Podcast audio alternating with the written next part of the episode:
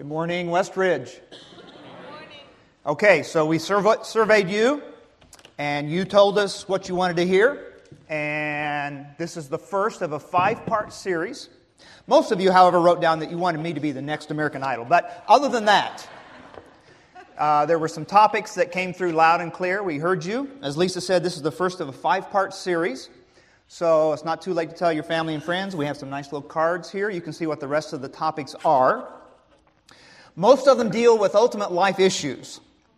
This one, uh, entitled The End Times Debate, is a particularly difficult one to cover in 20 minutes.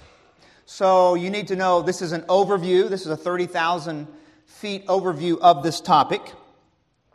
You need to also know that sincere Christians throughout the centuries have had different views about how the world will end, particularly the sequence of events. And you need to know if you're new to Westridge that you have the freedom to have differing topic, differing views on topics like this. Okay, so we're not seeking conformity here, we're seeking Christian unity here. Okay? Now, I know when you wrote this topic down, I know what you wanted. You want me to give you a calendar of events. You want me to give you a date. So I will. It's July 4th. The world will end on July 4th. So before you leave today, give me all your bank account, credit card numbers, PIN numbers. You won't be needing them anymore. Uh, just take that little bit of uh, tension off of you as you prepare for the end. Okay, thank you. Actually, I'll be content today if none of you pronounce the last book in the Bible, Revelations, with an S on it, because it's just revelation. See, it doesn't take much to please me. I don't know who came up with this topic. This is a horrible, horrible topic, isn't it? So, so far it is. Let's start with some definitions, okay? We can't talk about this topic unless we have a common vocabulary. So there are some words that get used uh, on this topic that we need to understand. Some of you may already know these words, but let me just run through them, define them. The first one is apocalypse or apocalyptic, as in apocalypse now. This word today gets used uh, generally to refer to the end of the world, but originally it came from the first word in the book of Revelation, from the Greek word apocalypsis, meaning disclosure or unveiling. Now, apocalyptic is a specific type or genre of popular literature, uh, or of literature that was popular about the time the Apostle John wrote the last book of the Bible, Revelation, towards the end of the first century. This apocalyptic literature, you need to understand, is characterized by visions and otherworldly messengers and overt reliance on symbols and metaphoric language. That's one of the reasons why that book, the book of Revelation, reads so differently than most of the other books in your Bible. In your Hebrew Bible, the book Daniel would use the same type of genre, apocalyptic literature. Here's another word eschatology. Literally, the study of the last things comes from the Greek, uh, the Greek word eschatos, meaning last. Now, this term is not used in the Bible, but it is used by theologians to mean beliefs about the closing events of world history. All the things that you suggested to us death, resurrection, God's intervention in history with Christ's return, final judgment, all of these existential things. Eschatology, study of the last things. So you can amaze your friends and coworkers tomorrow by saying, I'm not sure what you think about the eschatological implications of apocalyptic literature and the coming apocalypse, but we talked about it yesterday in church. Write that down. Now, this word didn't make the PowerPoint, but rapture is a word that gets used a lot. Uh, it comes from 1 Thessalonians chapter 4 verse 17 where it says those who are still alive when Jesus returns will be caught up with them in the clouds to meet the Lord in the air. The word rapture is not used in the Bible, but it comes from the Latin translation of the Greek word that's used in this passage. When the rapture happens, in relationship to other events, that is to say, when Christ comes back in the clouds and we go to meet him, when that happens in relation to other events is the subject of differing views. Now, here's the big one. Understanding end time events, you need to understand the major views that theologians have about end time events, and you need to understand the word millennial. Millennial refers just simply to a thousand years and it comes from this book, this verse in the book of Revelation, chapter 20, verse 4. It says this I saw thrones on which were seated those who had been given authority to judge, and I saw the souls of those who had been beheaded because of their testimony for Jesus and because of the Word of God. They'd not worshiped the beast or his image and had not received his mark on their foreheads or their hand. They came to life, and here it is they came to life and they reigned with Christ a thousand years. Now, the major theological views around end time events revolve around this passage and what is come to known as millennial views. That is to say, when does this millennium, this thousand year reign of Christ, when does it happen in relationship to other historical events? There are three primary views about end time events revolving around this thousand year reign. The first one is called pre millennialism. And as you might, might guess from the word pre, is the belief that Jesus will literally and physically be on the earth for this millennial reign at his second coming.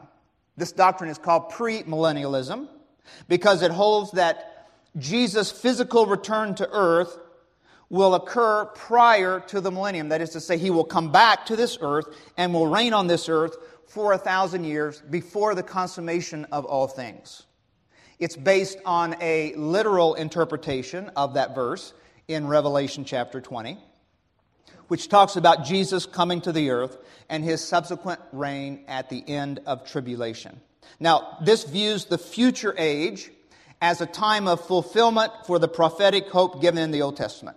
It does not take into account any symbolism that is common in apocalyptic literature. Okay? Second big view around the millennium and end time events is called postmillennialism. It's an interpretation of Revelation 20 which views the second coming as occurring, as you might guess, after the millennium. This view holds that there will be a golden age in which Christian ethics prosper. It stands in contrast to premillennialism.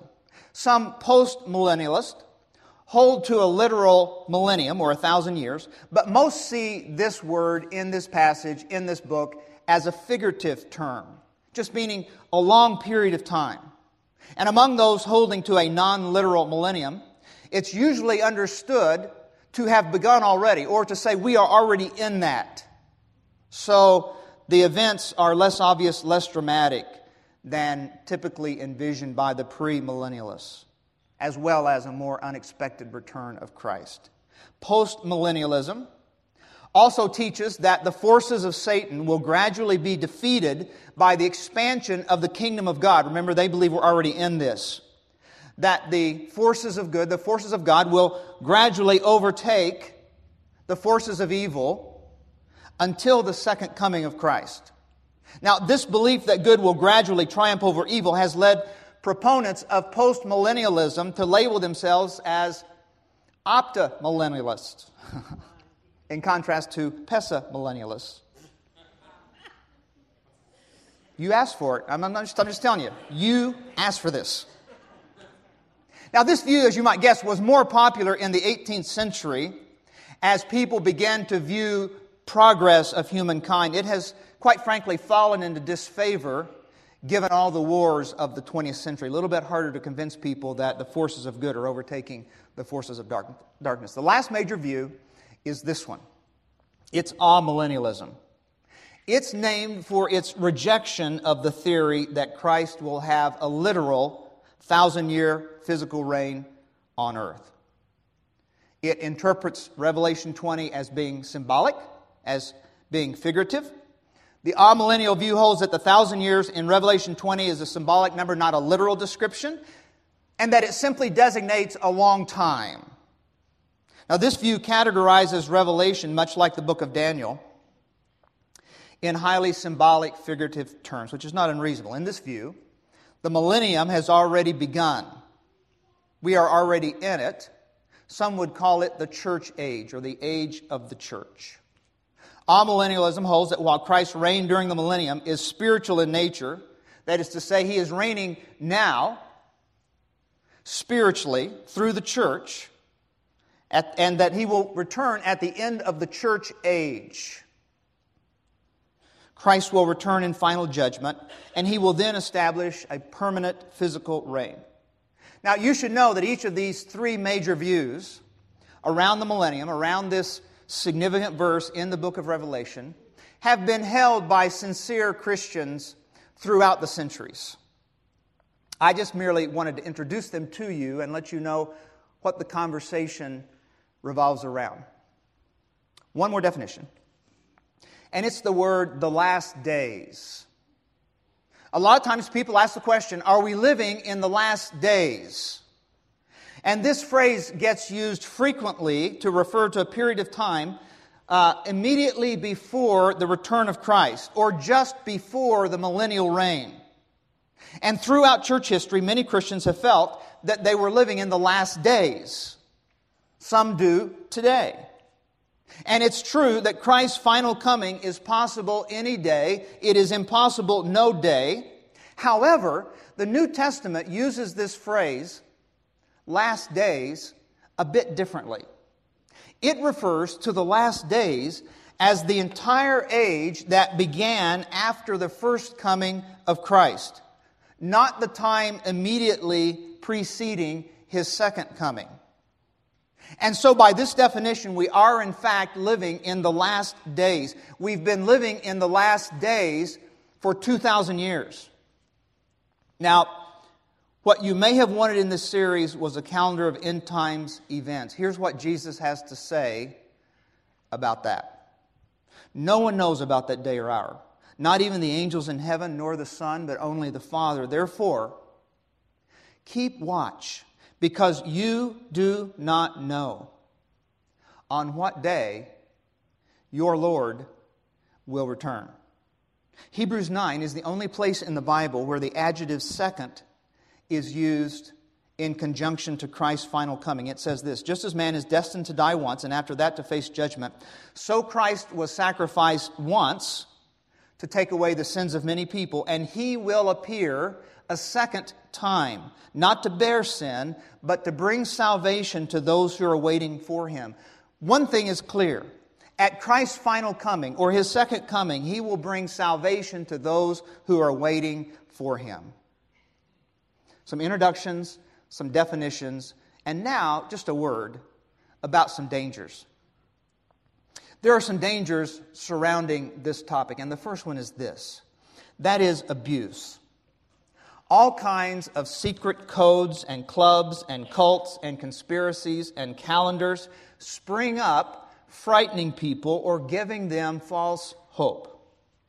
I read just this week David Morrison, senior scientist at NASA's Ames Research Center in California.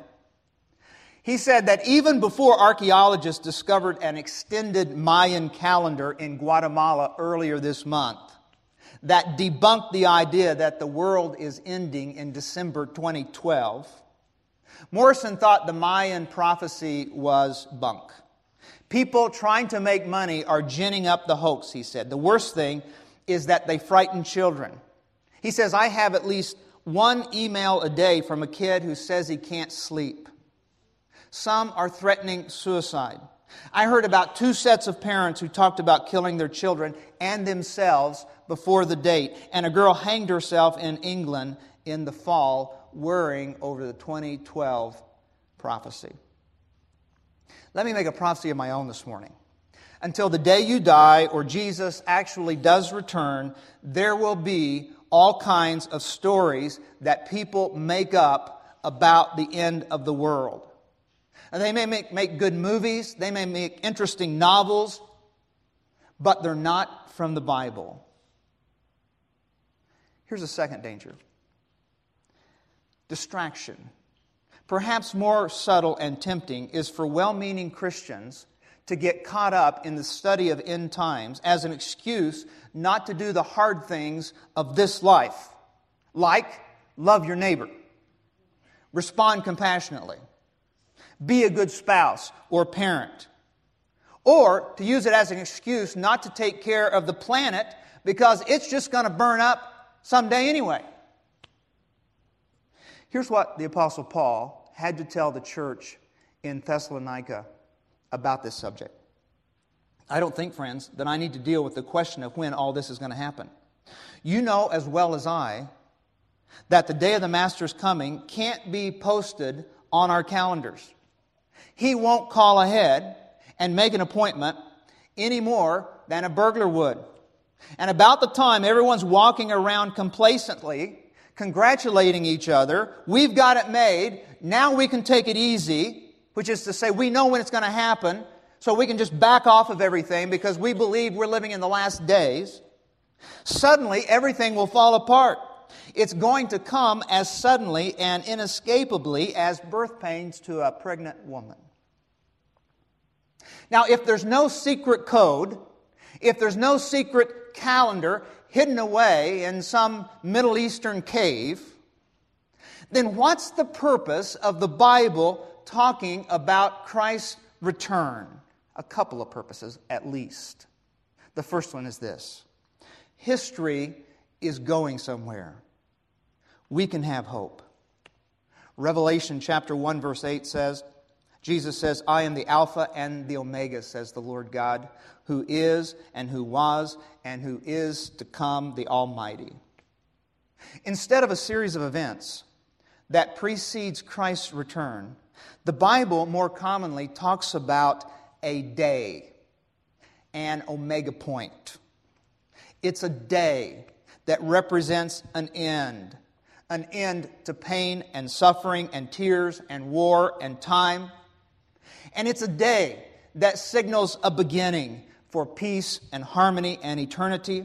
Here's the way Paul writes about it to Titus. He says, For the grace of God that brings salvation has appeared to all men. It teaches us to say no to ungodliness and worldly passions, to live self controlled, upright, godly lives in this present age, the last days between the first coming of Christ and his second coming, while we wait for the blessed hope, the glorious appearing of our great God and Savior Jesus Christ, who gave himself for us to redeem us from all wickedness and to purify for himself a people that are his very own, eager to do what is good. A second purpose, I think the Bible talks about Christ's return, is so that we can live with the end in mind and remain faithful. Revelation chapter 2 talks about a series of churches. At the end of every section, it just ends with this phrase To him who overcomes. To him who overcomes. To him who overcomes. That phrase in the book of Revelation is actually a military phrase. You World War II buffs will know the meaning of D Day and V Day. D Day was when the Allied troops invaded Europe, began to push the German army, army back to Germany. Lots of movies about this. Maybe you saw Saving Private Ryan. It was the decisive battle of the war, and it started the beginning of the end for Germany. And yet, the war raged on for another year.